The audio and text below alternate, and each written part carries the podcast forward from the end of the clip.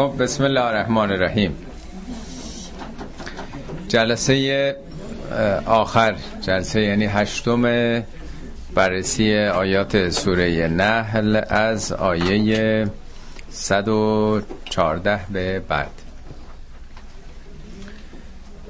خب آخرین آیه‌ای که جلسه گذشته خوندیم مثالی بود که خداوند برای نشون دادن سرنوشت یه جامعه‌ای که ناشکری می‌کنه نسبت به نعمتهای خدا مثالی بر ما زد. مثال یعنی یه الگو یه نمونه یه به کیس ورکی اتفاقی که افتاده نشون بده که شما هم در معرضش هستین. ضرب الله مثلا قریتن یه شهری که کانت آمنتن امنیت داشت این شهر. قانونی حساب و کتابی حاکم بود مطمئنتن مردمم آرامش داشتند.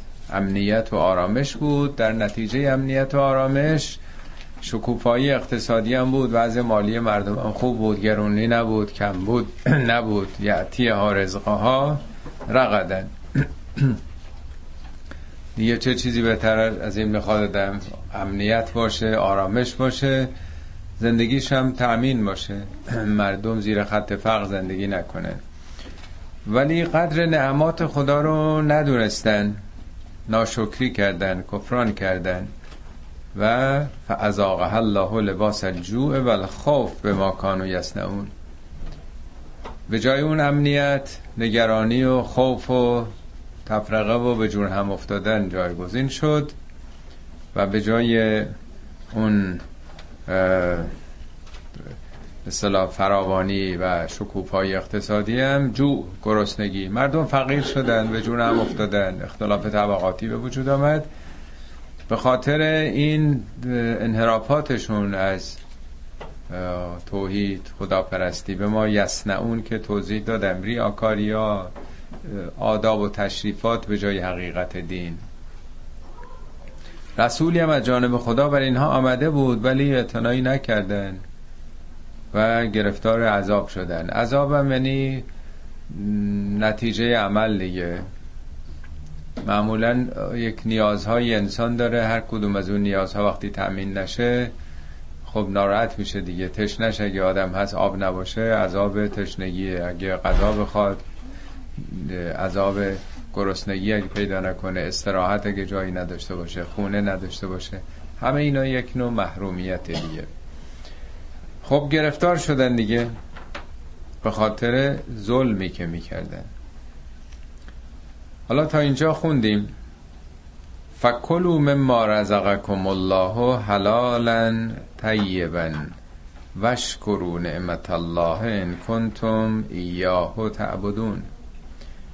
این فی فاکلو فکلو میگن فی فای تفریعه یعنی فرع بر مسئله قبلیه. پس بنابراین این نشون میده مشکل همین حلال حرام کردن ها فقاهت بازی ها در آوردن و یه طبقه سلطه پیدا کردن به مردم بوده.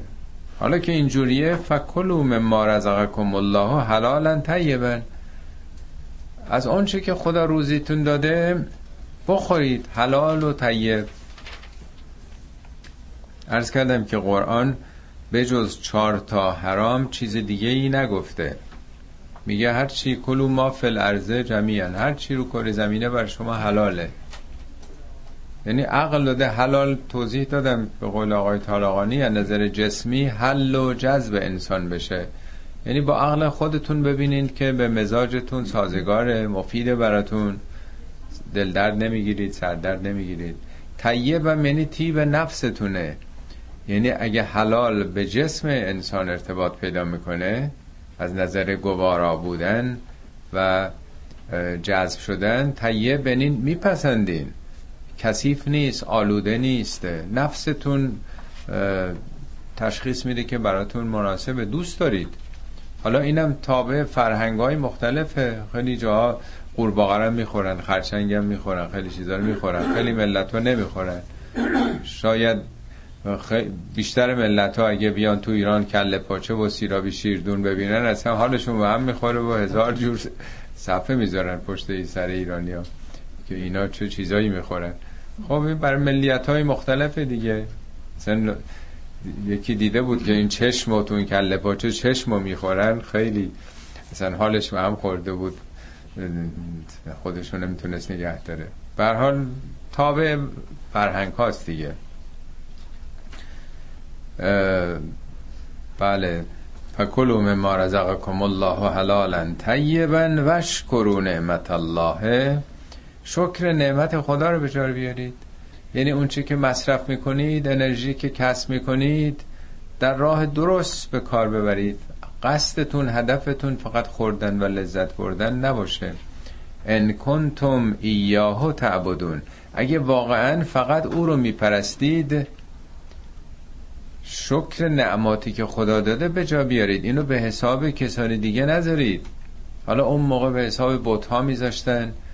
وقتی اونا رو میکشتند هلهله می‌کردن و نام اونها رو میبردن. یا در روزگار ما به حال خیلی ها چشمشون به دست باسشون رئیسشون صاحب اختیارشون فکر می‌کنن نونشون دست قدرت مداران روزگاره از اونها به اصطلاح اطاعت می‌کنن و خودشون رو وابسته اونها می‌دونن. نه بدون که از جانب خدا آمده اون رزقی که دارید. انما حرم علیکم المیتت و دم و لحم الخنزیره و ما اهل لغیر الله بهی انما یعنی این است و غیر از این نیست. حرم علیکم بر شما حرام شده. انما یعنی فقط اینا بر شما حرام شده. آیه قبل می‌گفت که در حلال و طیب بخورید هر چی رزقیم ولی چهار تا چیز رو میگه نخورید. و در چهار آیه قرآن در چهار سوره این هر رو هم تکرار کرده. این چهار تا. حتی در یه جایی بکنم آیه 165 64 فکر کنم انعام باشه. میگه که پیامبر به مردم بگو لا اجدو فیما اوهی الیه. در آنچه که به من وحی شده بجز این چهار تا چیزی دیگه نمی‌بینم. یعنی از کجا اینا رو دارین در میارید؟ تو قرآن که بجز این حرام ها چیز دیگه ای نیست. اینجام چهار تا که میگه یکی میت است یعنی گوشت مرده مردار. حیوانی که مرده باشه. در سوره های دیگه قرآن این مرده رو توضیح داده. میگه ول منخنقتو حیوانی که خفه شده باشه اونو نمیشه خورد. یا موقوزتون چیزی که ضربه بهش زده باشن. مثل اون چیزی که توی امریکا دیدین خیلی از این مرغداریا یا جایی که گاو و گوسفند اینا با ضربات سختی می‌کشن. اینا همه حرامه. یا متردیت اون چی که پرت شده گوسفندی که از کوه پرت شده مرده اینا مرده است دیگه. یا نتیحتو با شاخ ایوان دیگه شاخ خورده کشته شده. یا ما اکل از سبا اون چی که درندگان خوردن نیمه خورده شدن مگر اینکه قبل از اینکه بمیرن برین شما زبشون بکنید. یا اون چی که در آستانه بتها کشته شده اونا میگه حرامه. یا اون چیزی که درش به اصطلاح قره کشی شده. اون موقع رسم تو عربستان همه یه پولی میذاشتن. مثلا ده نفر 15 نفر میخریدن یه مثلا گوسفندی رو گاوی رو چیزی. بعد قرعه میکشیدن به نام هر کی میافتاد اون صاحبش می‌شد دیگه. اینا میگه حرامه در واقع. بنابراین حرام ها اینا همه در اون به صلاح کتگوری میته جا می‌گیره. دومیش دمه یعنی خون. خونی که البته جاری شده باشه. دمن مسفوهن نه خونی که تو بدنه. شما حتی حیوان رو هم زپ شریعه می‌کنین میگن حدود 60 درصدش هنوز هست توی موی رگاش. اونها بیرون نمیاد کاملا نمیشه تخلیه کرد. خونی که بیرون آمده در مجاورت هوا قرار گرفته بر حال اون آلوده شده. و سومی لحم الخنزیر گوشت خوک. حالا البته خیلی ها دیگه جانماز آب می‌کشن و خیلی دیگه روغنداغش رو زیاد می‌کنن. حتی کفششون هم اگه چرم خوک باشه میگن نجس شده یه بارون بخوره دست بخوره. میگه گوشت خوک. دیگه نگفته که چرم خوک کنه می‌دونم چیز دیگه ای گوشت خوک هم میگه نخورید. و چهارمیش و ما اوهل لغیر الله بهی. آنچه که برای غیر خدا خیلی حالا میگن که حلال شده باشه یعنی ذبح شرعی. حلال نیست واهی حوزه. هله یعنی صدا بلند کردن. وقتی که عربا مثلا اول ماه رمضان می‌شد یکی ماه می‌دید هل هله می‌کردن بچم که به دنیا میاد چون گریه می‌کنه صداش بلند میشه همین واژه رو دربارش به کار می‌برن. هر نوع صدا بلند کردنی شعار دادنی. حالا در اون موقع رسم بوده وقتی که در آستانه بتها یک حیوانی رو قربانی می‌کردن با صدای بلند شعار می‌دادن اسم اون بت رو میبردن. هبل مثلا منات مثلا عزا اینا که بودن. ما اوهل لغیر الله برای کسی دیگه یعنی در واقع سلواتش فرستاده شده. حالا مثلا چیزی رو می‌کشن سلواتی میفرستن. موقع نه سلوات ولی یک صدایی که بلند می‌شده هلهله می‌کرده. هلهله هم از همینه دیگه. میگن هلهله می‌کنن در بعضی از مراسم. همینه. یعنی در واقع این نعمت رو این موجودی رو که خدا آفریده حالا که می‌خوان قربانیش بکنن به اسم کی می‌ذارن؟ یا اونایی که دارن مصرف می‌کنن از گوشت قربانی؟ احساس به صلاح گذاری رو به کی پیدا می‌کنن؟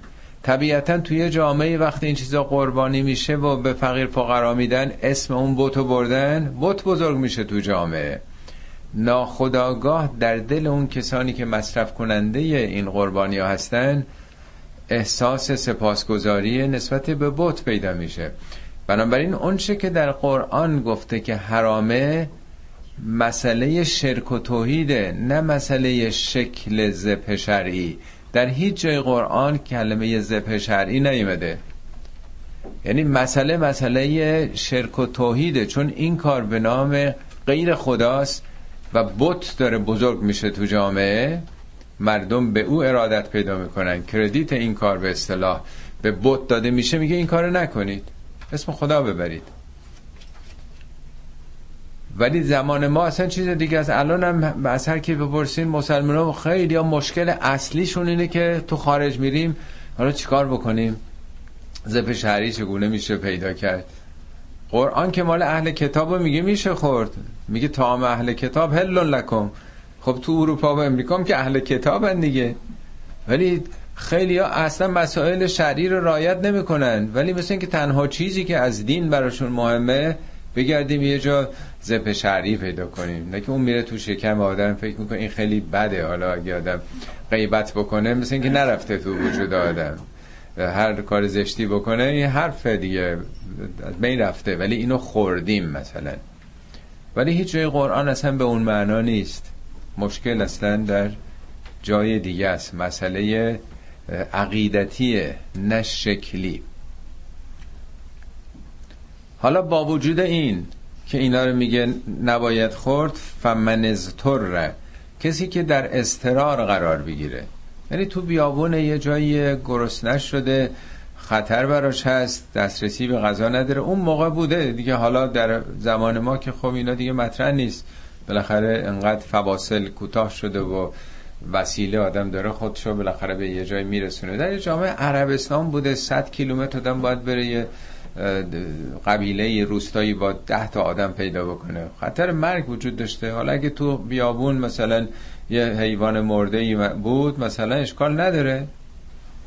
یه خرگوشی نمی‌دونم سوسماری چیزی به حال در اختیارش قرار گرفت. میگه غیر باغن. باقی یعنی طلب کردن. خودش مشتاق این کار نباشه که خب حالا اینکه حلاله خوکی پیدا کردیم. حالا بذار یه کباب مثلا گوشت راسته مثلا خوک درست کنیم. نه قصدش تمایل و اشتیاق به این کار نباشه ولا آدن. آدمو تعدیه. از اون حد صدجو تجاوز نکنه. در حدی که یه لغمه که حالا نمیری تا مثلا بتونی به یه جایی دسترسی پیدا بکنی برسی به جایی. یعنی تا حد رفع این مشکل براتون حلاله. فان الله غفور رحیم. خدا بخشنده مهربانه. خدا که سختگیر نیست که حالا نه یه چیزی که حرام کرده به هیچ قیمتی نباید بهش نزدیک شد. ولی متاسفانه همیشه یه عده‌ای باید بگن این کارو بکن اون کارو نکن دیگه. بالاخره یه طبقه باید دلیل وجودی داشته باشن دیگه. خب تو تورات تو انجیل اینا روشنه ولی بالاخره یه دی باید بکن نکن داشته باشن. از هر چیزی هم مهمتر خوردنی هاست. یه کسی می‌گفت که تو ایران انقلاب دینی بشه کمونیستی بشه سوسیالیستی بشه نمی‌دونم کاپیتالیستی هر چی بشه رستوران ها خوبه. هیچ وقت اونا سوتوکور نمیشه چون همه مردم نیازمند خوردن هستن دیگه. اولیه ترین و مهمترینش مسئله خوراک دیگه. بنابراین یه عده رو خوراک دست می‌ذارن اینو بخور اینو نخور. این کار بکن اون کار نکن. قرآن فراون به خصوص تو سوره انعام از حلال و حرامایی که قبل از اسلام در شبه جزیره عربستان بوده. حالا ما فکر می‌کنیم که اونا دیندار نبودن. بسیار هم دیندار بودن ولی دین آلوده دین شرک زده. یه دینی که هزار سال بود با این شفاعت ها و توسل های بت ها که اونا رو نماد فرشتگان می‌دونستن آمیخته شده بود. اینا گفتن اگه گوستان بره تو دلی داشته باشه اون برای مردا حلاله. برای زنها حرامه. اگه مرده باشه گوسفند برای هر دو حلاله. چه زراعت چه دامداری بخشی رو مثل خمس مانند اختصاص می‌دادن. این مصرفش برای متولیانه. انقدر درصدشو نمیشه خود گوسفند گاو شطور اگه شکم نمی‌دونم سومش باشه زایده باشه نمی‌دونم چی چی. اگه چندم باشه سوارش دیگه نباید شد. اگه ده تا شکم زایده باشه دیگه تو هر ملک و مزرعه هم رفت کسی نباید مزاحمش بشه. این حلاله اون حرامه. فراوان اینا رو توضیح داده. اون علامت میذاشتن. گوشش رو مثلا یکی رو خط میکشیدن میبریدن. رنگ می‌زدن که معلومش اینو سوار نشین اینو بشین اینو نمیشه خورد اینو نمیشه سوار. همه اینا حلال حرام. شما تلمود رو بخونید ببینین چقدر این یهودی هم ساختن در طول تاریخ برای خودشون. کتاب های فقهی ما هم بخونید دیگه چه قرآن میگه بابا سید البحر و تعامهو هل لکم. سید دریایی و خوردنش بر شما حلاله. فقط این کتاب ها آقا می ماهی های فلسدار حالا که بعدش یواش یواش میگو و من چیزی اوزون برون هم که قبلا حرام بود و بعدا کشف شد که مثل اینکه یه مثلا فلس های نادیدنی داره. یه بالاخره نمیشه که صرف نظر کرد چون کباب خیلی خوبی داره دیگه. قرآن که میگه هرچی از حلال دیگه.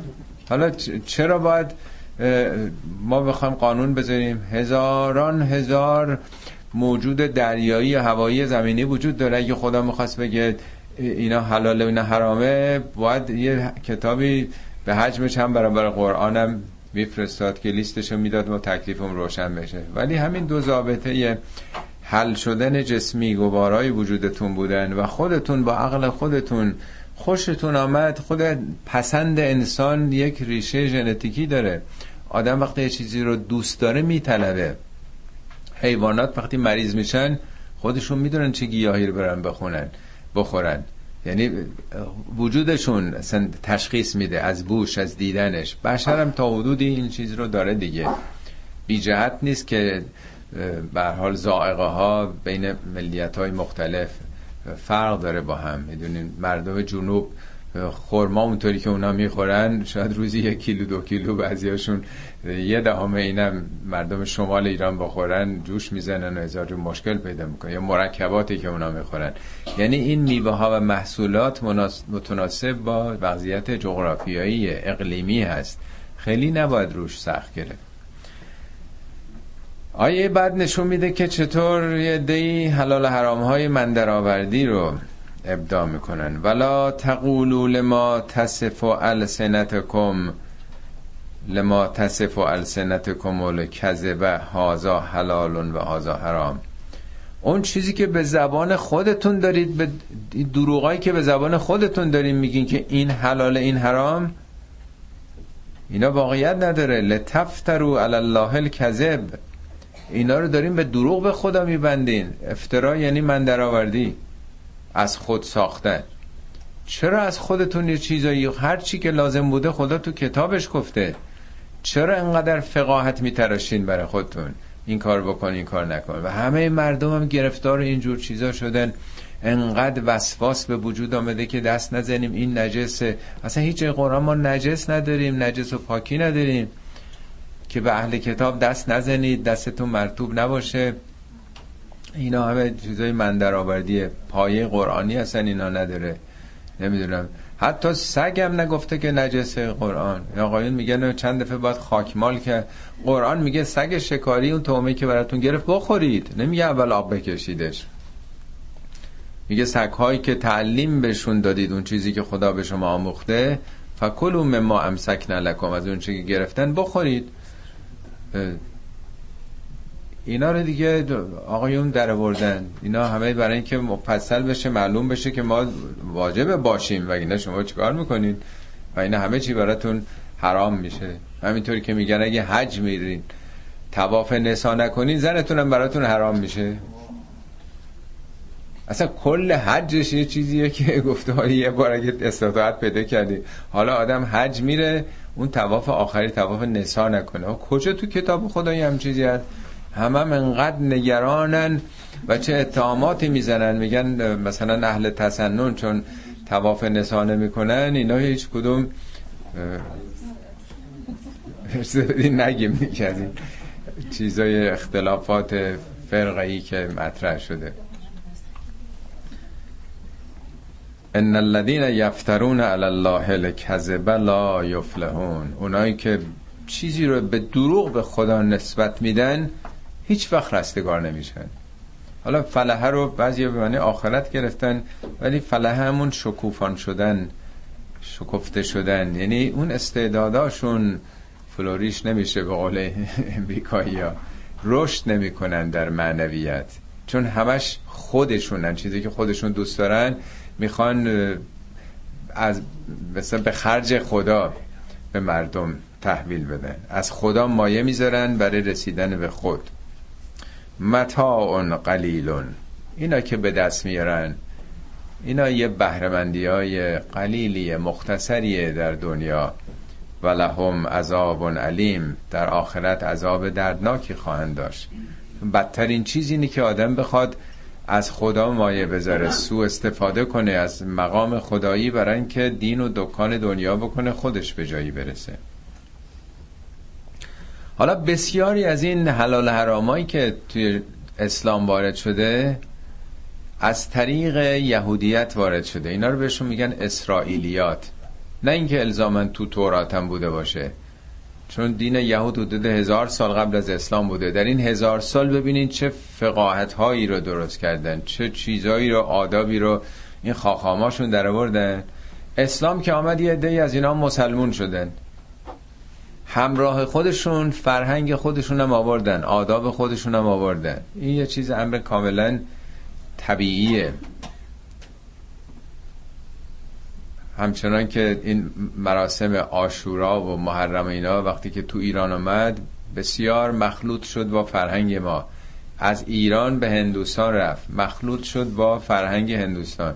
از هندوستان مسلمان های اونجا که رفتن به جزایر ترینیداد و نمی‌دونم گویان اونجا همراه خودشون با افکار و سنت ها و فرهنگ افریقایی و مسیحی قاطی شد. شما الان مراسم عزاداری که در ترینیداد می‌بینین شاید در قوم موتوری نباشه. انقدر مفصل فستیوال حسین بهش میگن. ولی اصلا آدم تعجب می‌کنه که البته یه رگه هایی داره از اونجا که اتفاق افتاده. ولی انقدر مخلوط شده یه معجونیه در واقع. به نام در واقع شده فستیوال حسین. نه که اونام حسین دارن حسین میگن. حسین هم حسین حتی میگن. و فکر می‌کنن حسن و حسین هم با هم شهید شدن. برای هر دو این مراسم رو می‌گیرن. حتما دیدین این پیتر چلکوفسکی محقق امریکایی چند سال رفته اینا رو اونجا مطالعه کرده و گزارش مفصلی هم داده. خیلی خوندنیه که تماما مثل ما علم و کتل و نمی‌دونم از این برنامه ها دارن اصلا توریست های زیادی هم میرن اونجا هر سال که تماشای این مراسم. اصلا یادشون رفته اصل ماجرا چی بوده و حال به عنوان یه فرهنگی مونده. خب این اسرائیلیات هم وارد فرهنگ ما شده. آیه بعد این رو توضیح میده. میگه و الذین هادو بر این یهودیا حرمنا ما قصصنا علیک من قبل. ما قبلا بر تو گفته بودیم که برای اینا چه چیزی حرام بود.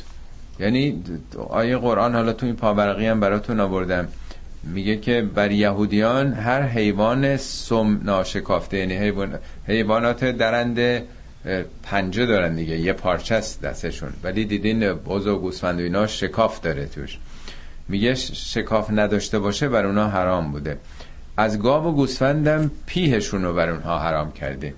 چربیشون رو مگر چربی هایی که بر پشتشون یا در روده هاشون بود؟ یعنی اون چیزی که دیگه داخل اما و احشای حیوانات هست. یا چربی که با استخوان ها آمیخته است. این به خاطر تجاوزکاریشون بود. حالا در جای دیگه هم باز میگه که یعنی انعام 160 161 به خاطر ظلمی که اینها می‌کردن بر اونها چیزایی که حلال بود حرام کردیم.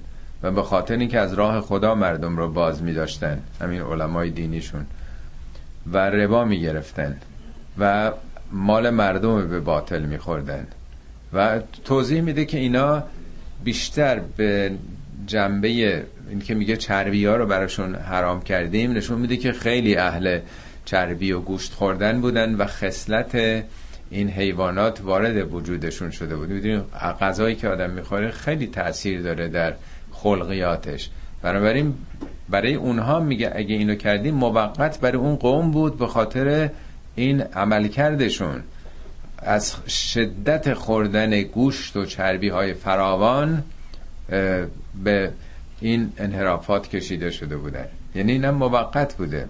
و علی الذین هادو حرمنا ما قصصنا علیک من قبل و ما ظلمناهم. ما به اینا ظلم نکردیم. یعنی بیخود تحریم نکردیم. ولکن کانو انفسهم یظلمون. این خودشون بودن که به خودشون ظلم می‌کردن. درست مثل این که آدم خب مشکلات نمی‌دونم چربی و قند خون و این حرفا پیدا می‌کنه میره دکتر دکتر میگه دیگه حق نداری شیرینی بخوری چربی بخوری. خب خیلی چیزا رو بر آدم تحریم می‌کنن دیگه. این در واقع ظلمی نیست که دکتر به آدم بکنه. ظلمی است که خود شخص به خودش کرده. ثم ان ربک للذین عملوا السوء بجهالة ثم تابوا من بعد ذلك و ان ربک من بعدها لغفور رحیم. خب حالا کسانی همچین گناهانی کردن از خودشون یه چیزهایی به نام دین در آوردن به خورد مردم دادن. حالا چه خوردنیایی که مردم تو شکمشون می‌کنن یا افکاری که به خورد مردم میدن. از جمله ولایت مطلقه فقیه که هیچ ربطی به قرآن نداره. کوچکترین آیه هم از قرآن نه عرضه کردن در اون کتاب ولایت فقیه نه هیچ وقت هیچ آیه چنین چیزی رو میگه. اینا هم به خورده مردم دادن دیگه. اینا رو قرآن خیلی تهدید کرده. در جای میگه فویل للذین یکتبون الکتاب و ایدیهم. وای بر اونایی که یه مطلبی خودش با دست خودش نوشته کتاب نوشته. ثم یقولون هذا من الله. میگه این خداییه این دینه. لیشترو بهی سمنا قلیلا تا به به جایی برسه. حالا شخص خودش یا طبقش فویل لهم مما کتبت وای بر اینا از اون چه که به دست خودشون نوشتن. به حساب خدا می‌ذارن. فویل لهم مما یکسبون. وای بر اونها بر اون چه که به دست آوردن.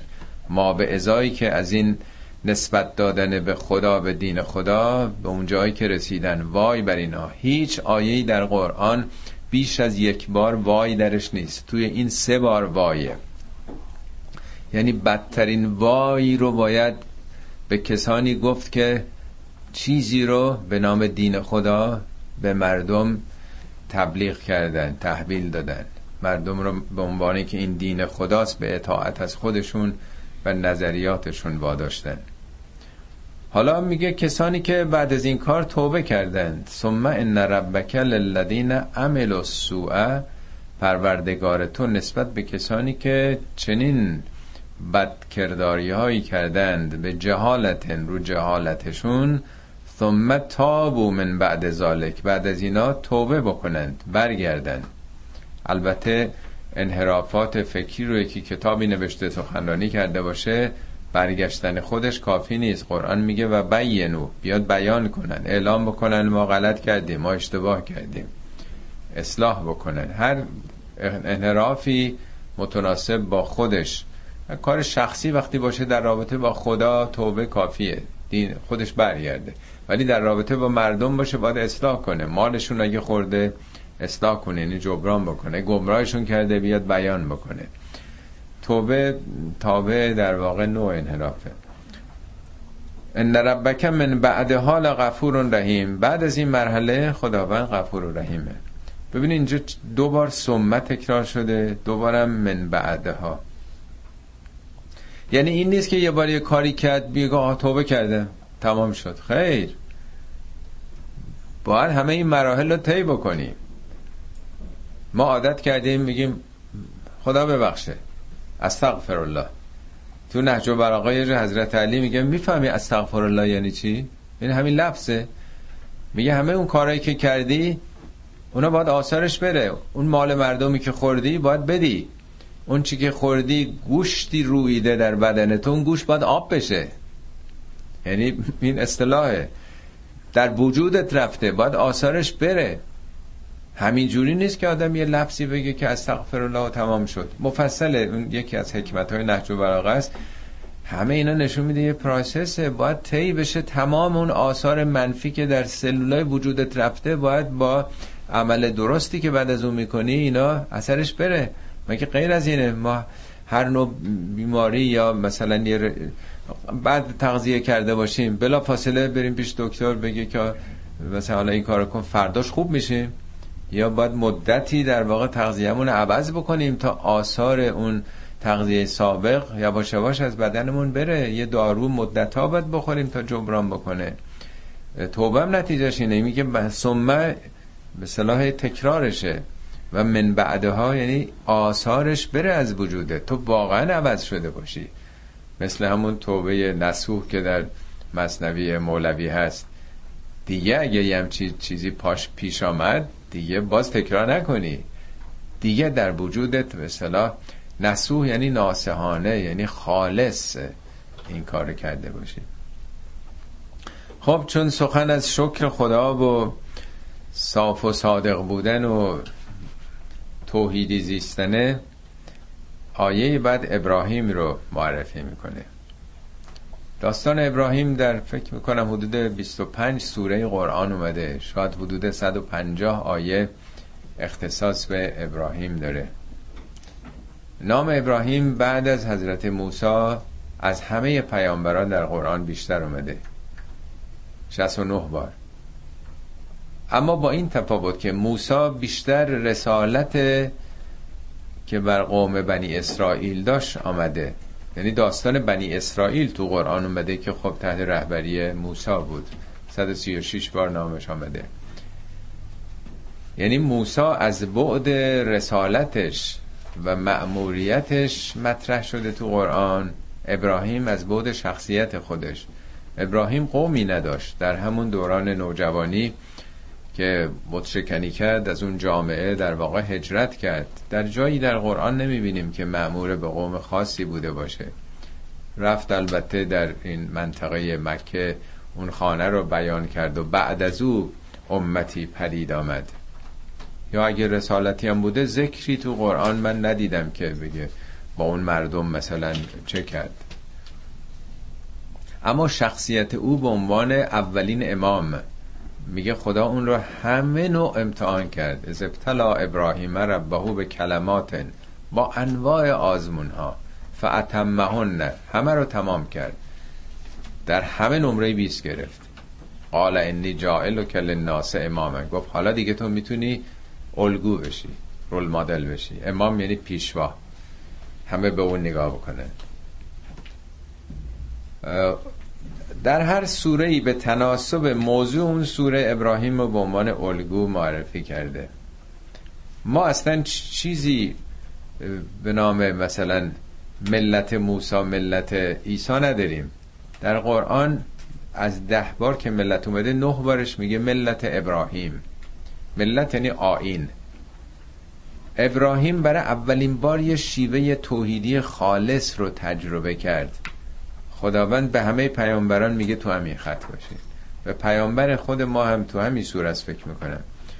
بله فرموده که بله دو تا آیه بعده. به پیامبر اسلام گفته پیرو ملت ابراهیم باش. برای که حنیف بود. حنیف یعنی خالص خالص. با تمام وجود انگیزه به سمت خدا داشت.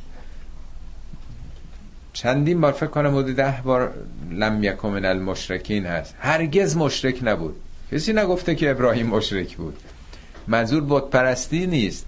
شرک یعنی هر نوع ناخالصی.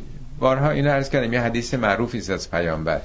میگه شرک در وجود مؤمن مثل راه رفتن مورچه در شب تاریک روی سنگ سیاه نادیدنی است مورچه به این کوچیکی شب راه بره روی سنگ سیاه. در وجود مؤمن یعنی انقدر این مسئله مهمه که آدم انگیزه غیر خدایی رو یه نوع خودخواهی یه نوع دگرخواهی رو در خدا نسبت حالا نسبتش فرق می‌کنه. بعضی ها پنجا پنجان بعضی ها هشتاد بیستن نسبتاش فرق می‌کنه. میگه ابراهیم هرگز شرکی نداشت. یعنی با تمام وجود خودش رو از همه ناخالصی ها خارج کرده بود. از همون دوران کودکی که وقتی احساس کرد که یه کسی ما خورشید ستاره ساخته با پدرش که بت ساز بود و رئیس اون حالا بت خانه هر جایی. با اون صحبت می‌کنه. یعنی در دوران پدر سارالی مطلق که بچه ها حق نداشتن که زیلو اون حرف بزنن.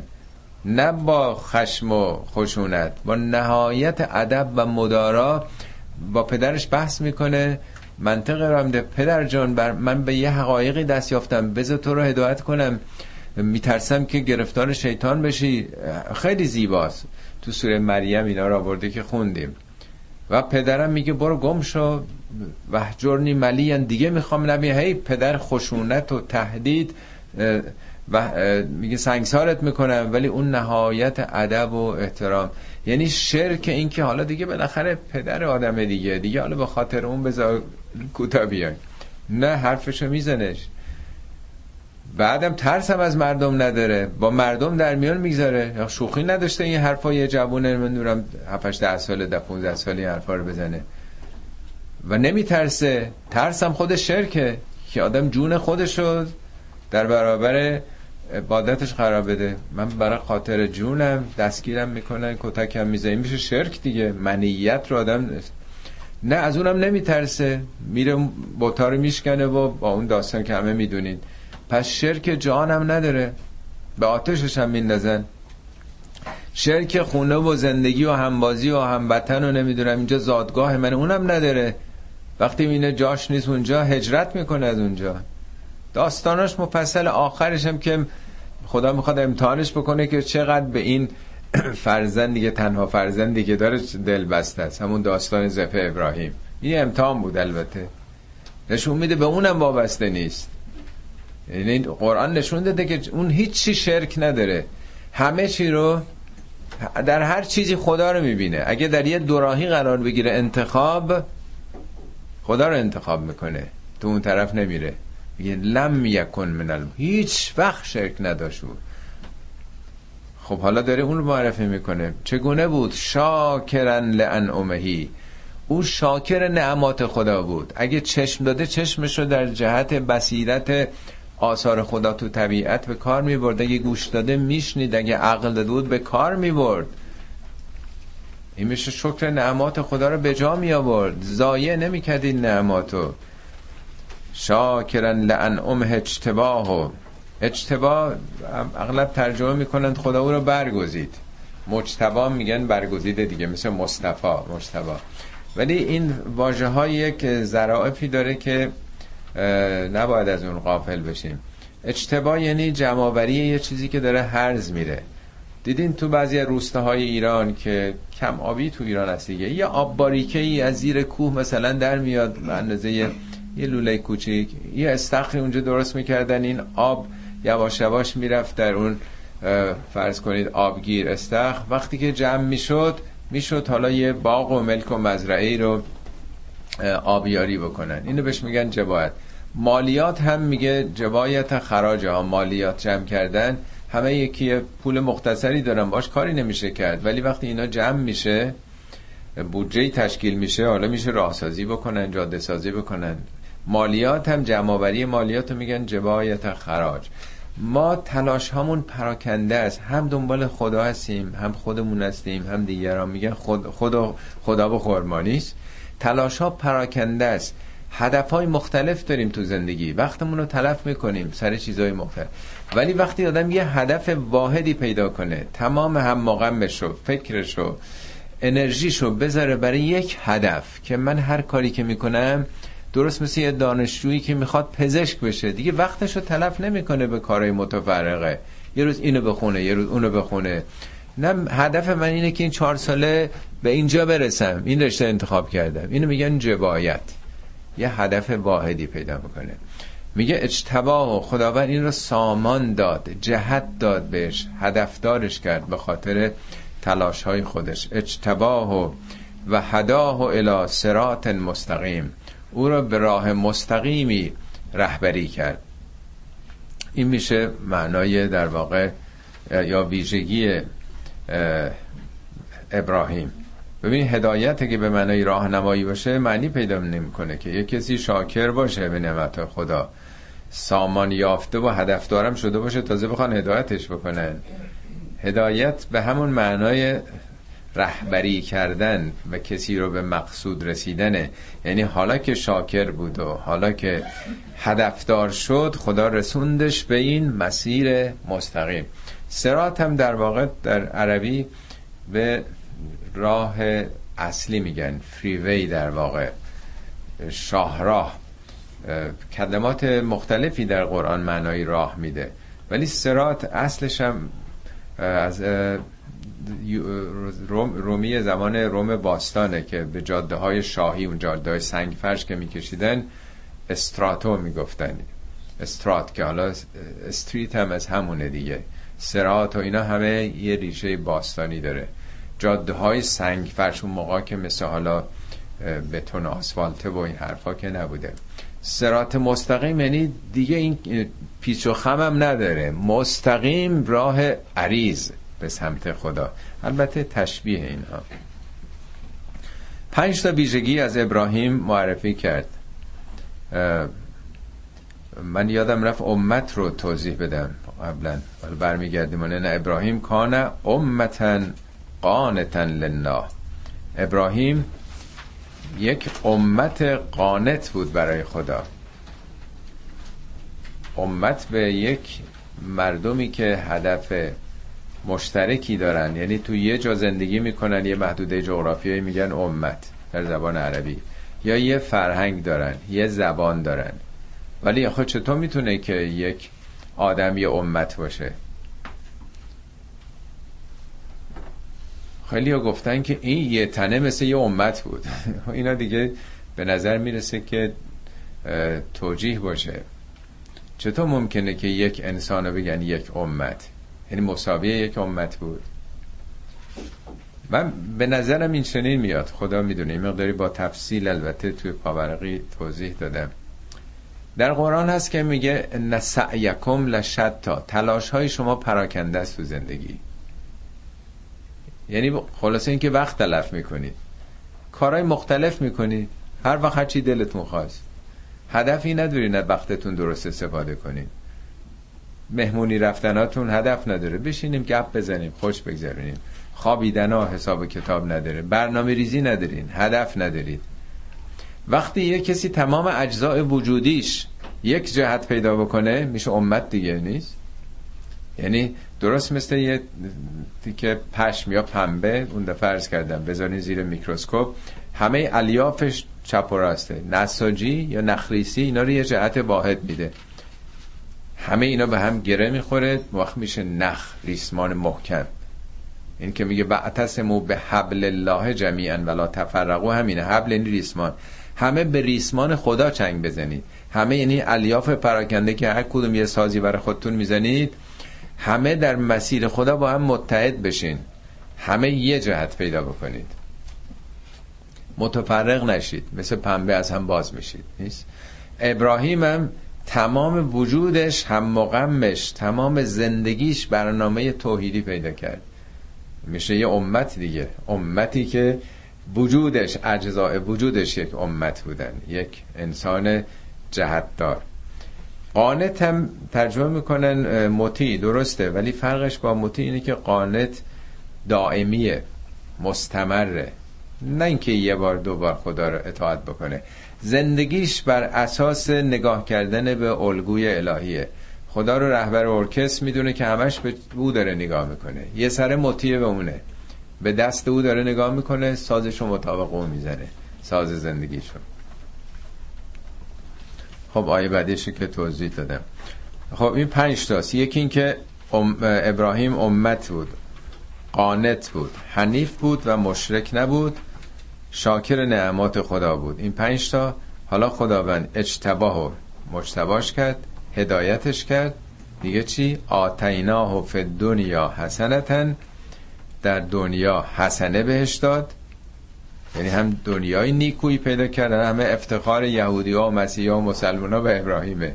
چه چیزی بالاتر از این؟ نام نیکی که برای عبد بمونه. و انه فی الاخرت لمن الصالحین. در آخرت هم در جرگه صالحان هست. یعنی اصلاحگران تاریخ بشر اونایی که اصلاحاتی کردند. این دعای خیلی مهمیه. پیامبران می‌کردن که و الحقنی به صالحین. تو قنوت هم بعضی ها میگن خدای ما رو الحاق ملحق بکن به صالحین. خیلی مهمه که آدم بره در زمره اونها قرار بگیره در جرگه اونها باشه به اونا بپیونده. بره با شاگرد اولا. خودش خیلی مهمه که ما تو چه تقسیم بندی می‌خوایم قرار بگیریم. ثم اوحینا الیک ان اتبع ملت ابراهیم حنیفا و ما کان من المشرکین. سپس بر تو وحی کردیم منظور پیامبر اسلامه. ان اتبع ملت ابراهیم که تابع پیرو آین ابراهیم باش. چرا؟ برای اینکه حنیف بود و هرگز شرک نداشت. نه اینکه شخص ابراهیم مطرحه. به خاطر این ویژگی هاش به خاطر حنیف بودنش و عدم ناخالصیش پیرو باش. اینم در واقع پنجمیه چه چیزی بالاتر از این که از ذریه ابراهیم بعد از چند هزار سال یک کسی مثل پیامبر اسلام پدید آمد. این خودش در واقع یک چیز خیلی بالاییه دیگه. خب یهودیام در قرآن هستش که میگه قالت الیهود یهود ادعا کردن که ابراهیم یهودی بود. مسیحیام ادعا کردن که ابراهیم مسیحی بود. میگه ان اول الناس به ابراهیم للذین اتبعوه و هذا النبی. نزدیکترین آدما به ابراهیم کسی است که تبعیت بکنه از او. اینی که نژاد ما از ابراهیم نژاد ما فلا اینا که مشکلی رو حل می‌کنه درست مثل دعوایی که خیلی ها دارن که زبیحه ابراهیم ما میگیم اسماعیل بود. یه ده میگه نخر اسحاق بود. یهودی ها میگن اسحاق بود. خیلی خب حالا یا ابراهیم بوده یا اسحاق. به ما چی می‌رسه؟ مهم اینه که پیرو ابراهیم باشیم دیگه. وگه اینا که ربطی به ما نداره. زحمتی ما نکشیدیم. کی پسری کی بوده؟ گیرم پدر تو بود فاضل از فضل پدر تو را چه حاصل. خب اونا چون همچی ادعای می‌کردند میگه آیه بعد در رد اینه انما جعل السبت علی الذین اختلفوا فیه. ما این تعطیل روز شنبه رو بر کسانی که اختلاف کردن در اون آین ابراهیم قرار دادیم. یعنی در آین ابراهیم چنین چیزی نبود. انما یعنی ف... این است و جز این نیست. ما برای یهودی این سبت رو گذاشتیم. سبت روز شنبه است. یهودی شنبه تعطیل می‌کنن دیگه. مسلمان روز جمعه است. میگن یوم الجمعه روز جمع شدن روز اجتماع روز جماعت. اگه شیش روز هفته دنبال کار خودتون بودید کارهای فردی می‌کردید یه روزی رو اختصاص بدین به جماعت تو جمع تو مسجد جامعه جمع بشید. می‌دونین نماز جمعه هم خطیب باید حتما مسائل سیاسی رو بگه مسائل روز رو بگه. و اینم مثل بقیه نماز است فایده نداره. حتما جنینم بوده در دوران گذشته. نماز سیاسی گزارش مثلا زمامدار جامعه چون مثلا امام جمعه ها معمولا مسئول اداره جامعه بودن. یا مسئول اداره جامعه نماز رو هم میگذاشته بر مردم. گزارش میده مشکلات چیه؟ یعنی یه نوع ارتباط با مردم به صورت تنگ گزارش وضای جاری و درخواستایی که داره خب مطرح بکنه. یهودی ها روز شنبه است. شنبه رو یوم سبت میگن. سبت مناش یعنی قطع کردن. از بس اینا دنبال پول بودن و یه سره به دنیا چسبیده بودن میگه بابا بس دیگه یه روز لاقل بذارید برای دعا و عبادت یا خدمت به خلق. یعنی همون فلسفه یوم الجمعه ما رو داره. یعنی این فقط بر اونها قرار داده شد به دلیل همین دنیا پرستیشون و ان ربک لیحکم بینهم یوم القیامت فیما کانوا فیه یختلفون. پروردگارت روز قیامت در این اختلافاتی که اینها کردند بر اونها حکم خواهد کرد. در اون آین ابراهیم در دور شدن از اون اخلاص ابراهیمی و توحید ابراهیمی که این روز رو خدا بر اونها قرار داد که داستانش تو سورای دیگه قرآن هست و که چگونه اون رو هم نقض کردن کلا شرعی درست کردن به اهداف دیگه ای حالا بماند وقت نیستش که خدمتتون بگم. حالا می‌بینی روز شنبه تبدیل به چه چیزی کردن؟ سوار ماشین نمیشن اتوبوس نمیشن پیاده مثلا راه میرن. فکر می‌کنن که هدف خدا این بوده. بابا این چیزهایی که بشر اختراع کرده یعنی چی؟ با ماشین نمیرین. نمی‌دونم. یه آدابی که جز تشریفات درش چیزی نیست. به جایی که بیشتر بپردازن به خدمت به مردم چنین راههایی رو طی می‌کنن. خب حالا سخن از بعضی از انحرافات اهل کتاب و پیروان ابراهیم در گذشته شد. خب ممکنه که این احساس پیدا شه که خب ما خیلی مثلا باید اینا رو رد بکنیم. خیلی کارشون اختلاف اشکال داره اختلاف با امت ابراهیم داره. آیه بعد در واقع تکلیف مسلمان ها رو در رابطه با همه مخالفین و به خصوص چون موضوع آیات امت های پیشین هست روشن می‌کنه. در اینجا ده تا ویژگی ارائه میده که بسیار بسیار مهمه بسیار پنداموزه برای امروز ما. در دیبیت کردن در مناظره و هر نوع گفتگو با مخالف. حالا چه مخالف مسلمون باشه شیعه باشه سنی باشه مسیحی باشه یا بیدین باشه. اولیش ادعو الى سبیل رب بکن دعوت کن به سبیل پروردگارت. نمیگه سبیل ادعو الى نفسه که به خودت. بیشتر این مجادله ها بحث ها یه نوع کشتیگیریه. یک نوع جدال برای شکست دادن طرف و اثبات اینکه فکر من نظر من برتره. توأم با تحقیره. توأم با کوبیدن شخص مخالفه صدا رو بالا بردن تلاش کردن برای اینکه من بیشتر از اون حرف بزنم. فرصت رو از اون بگیرم. دیدین که معمولا دعوا میشه. هر چی بیشتر اشخاص می‌خوان خودشون حرف بزنن. درست مثل همون دو تا مشت زنی که به جون هم افتادن می‌خوان به نقطه ضعف همدیگه رو به حال ضربه بزنن.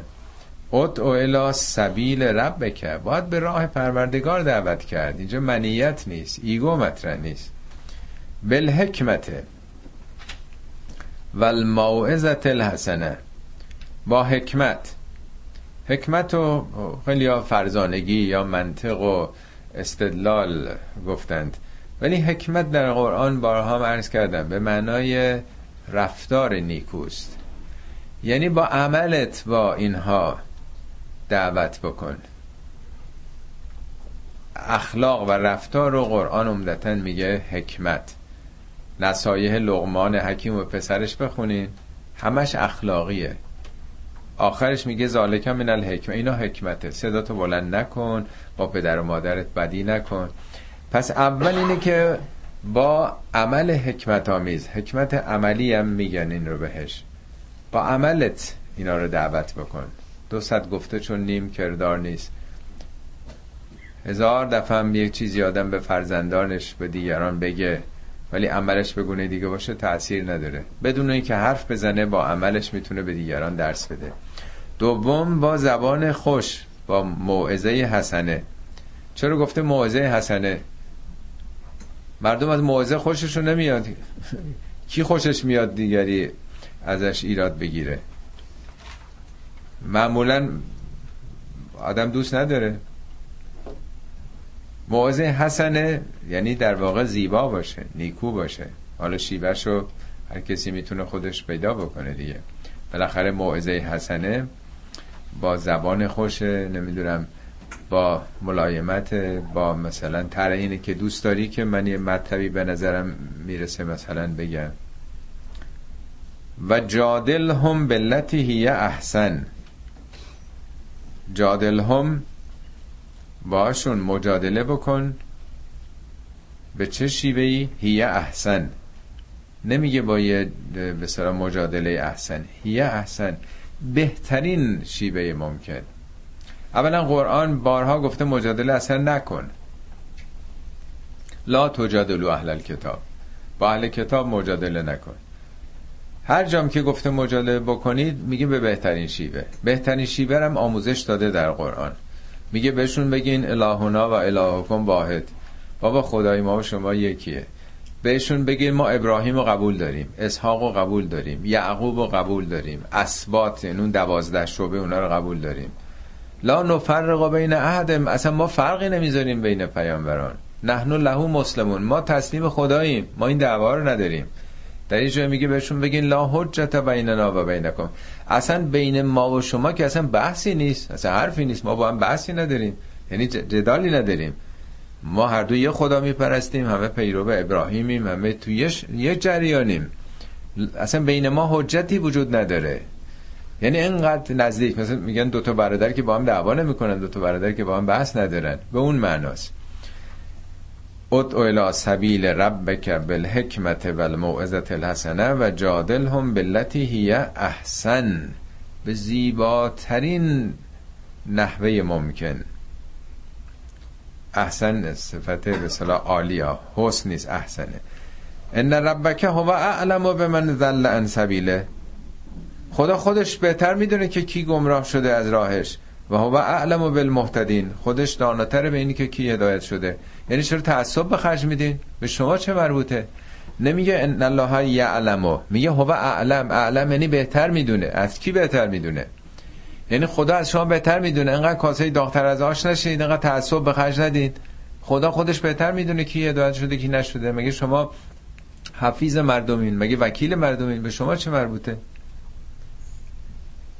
و این عاقبتم حالا اگر عقوبتی شدید یعنی فوشی بهت داد توهینی کرد زد تو گوشت مشتی بهت زد هر عقوبتی که فری دارین بحث می‌کنین تو نهایت ادب و احترام ملایمت به کار بردید اون عصبانی شده دست به یقه شده و یا دشنامی داده یا زده تو گوشت. فعاقبو به مثل ما عوقبتم به. همونقدر که بهتون بدی کرده. حالا اگه فوش داده همونقدر. اگه تو گوشتون زده همونقدر. مثل یعنی نه بیشتر اگه می‌خواین تلافی بکنید همونقدر. ولئن صبرتم ولی اگه تحمل بکنید شکیبایی بورزید تلافی نکنید لهو خیر للصابرین. برای صابرین این خوبه. لا تاکیده اینه که خوبه برای صابرین. برای صابرین این شیوه خوبه. یعنی در قرآن در واقع اجازه داده به تلافی. برای آدمایی که ارادهشون سسته. ولی میگه اگه نکنید خیلی بهتره. وصبر حتما صبر کن. صبر معنای مقاومته شکیباییه و ما صبر که الا بالله. صبرت جز به خدا نیست. یعنی صبرت حالا منظور اینه که پای خدا نوشته میشه تو حساب خداست. اجرشو می‌بینی یا اینکه با توکل به خدا فقط می‌تونی یا با توسل به خدا. یعنی با چون خیلی سخته. کسی با آدم بدی کرده دشنام داده آدم نده. فقط با چسبیدن با خداست. فقط با اتصال با خداست که میشه آدم مقاومت بکنه. یعنی یه چیز بزرگتره ببینه. در قرآن میگه ان الذين اتقوا آدمای متقی اینجوری ان اذا مسهم طائف من الشیطان. وقتی که شیطون دور سرشون میچرخه میگه بگو جوابشو بده. بزن تو گوشش. کوتاه یا روش رو باید کم کرد. تذکرو سعی می‌کنن متوجه خدا بشن فاذا هم مبصرون. ناگهان بینا میشن. مثل اینکه تا اینجا کور بود. خون جلو چشمشو گرفته بود. عصبانی بود نمی‌دید. ولی وقتی که متوجه خدا میشه یا یه رفتار خدایی یه مرتبه مثل آبی که رو آتش میریزن بینا میشه. ولا تحزن علیهم قصه نخور به تو چه مربوطه؟ چرا قصه شونو می‌خوری؟ چرا اینا اینجوریان؟ چرا نماز نمی‌خونن؟ چرا این کارو می‌کنن؟ ولا تکو فی زیغ مما کرون در تنگنا نباش از مکر اینها. یعنی تحمل تو از دست نده. چند بار تو قرآن اومده که به پیامبر حتی میگه که تنگنا یعنی آدم مثل که براش سخته. میگه سه صدر داشته باش. دل باز دریا دل راحت بذار اینا هم حرفشون رو بزنن. چرا ناراحت میشی؟ چرا انقباز پیدا می‌کنی؟ ان الله مع الذین اتقوا والذین هم محسنون. ان تاکیده قطعا خدا با کسانی است که پرهیز دارند تقوا هم سلف کنترله یعنی می‌تونن خودشون رو کنترل بکنن در این دعواها و اختلافها. والذین هم محسنون. اونایی که نیکی می‌کنن یعنی بدی رو با خوبی پاسخ میدن. احسان هم نیکی کردن هم نیک رفتار کردنه. این آخرین آیه این سوره است که رفتار مثلا ایدئال با مخالفین رو نشون میده و ده بند داره در همین دو تا آیه آخر که ده ویژگی در مجادله و مناظره با دیگران رو آموزش میده. خب خدا رو شکر می‌گذاریم که به ما توفیق داد این سوره رو در هشت جلسه بخونیم. انشالله به اون حقایقی که رسیدیم خدا توفیق داده که بریسیم و بفهمیم توفیق عمل هم به ما عنایت بکنه. به اون بخشایی هم که نفهمیدیم و درک نکردیم توفیق بده. در بار دیگر که توفیق خوندن این صورت پیدا می‌کنیم به اونها هم دست پیدا کنیم. و همچنین توفیق بده که انشالله سوره بعدی و سوره های بعدی رو هم بتونیم تدبر بکنیم و آموزش بگیریم. صدق الله العلی العظیم.